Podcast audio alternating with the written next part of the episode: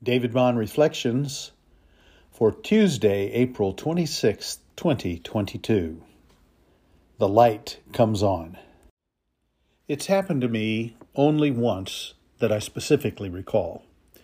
Perhaps it's happened other times and I was not privileged to have seen it, but on this day, teaching seventh grade confirmation, a student suddenly got wide eyed with amazement.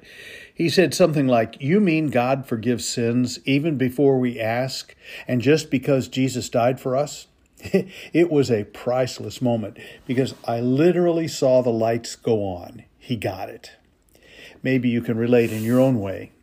As one who cannot remember a time when I didn't believe in Jesus, I don't think so much that suddenly I got it, as they say.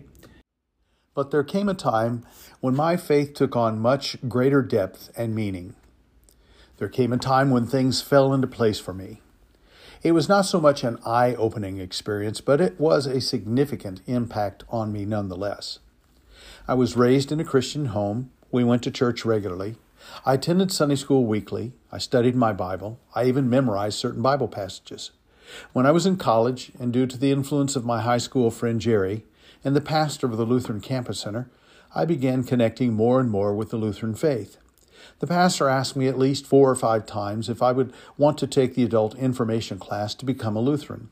Three or four of those times I deferred. No, thank you, I would say.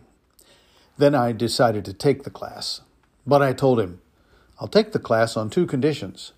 I don't want to have to join once I've taken the class, and if I do decide to join, I don't want to have to join right away. I wanted all my options open. About a third of the way through the class, I was ready to join. Two things struck me through this study. Every time I would ask a question or question a teaching of the church, the pastor would point me to the Bible. And the center of all we talked about was the grace of God in Jesus Christ. It was a powerful combination. Where do I sign up? Jesus' presence itself didn't enlighten the disciples, although it surely did help.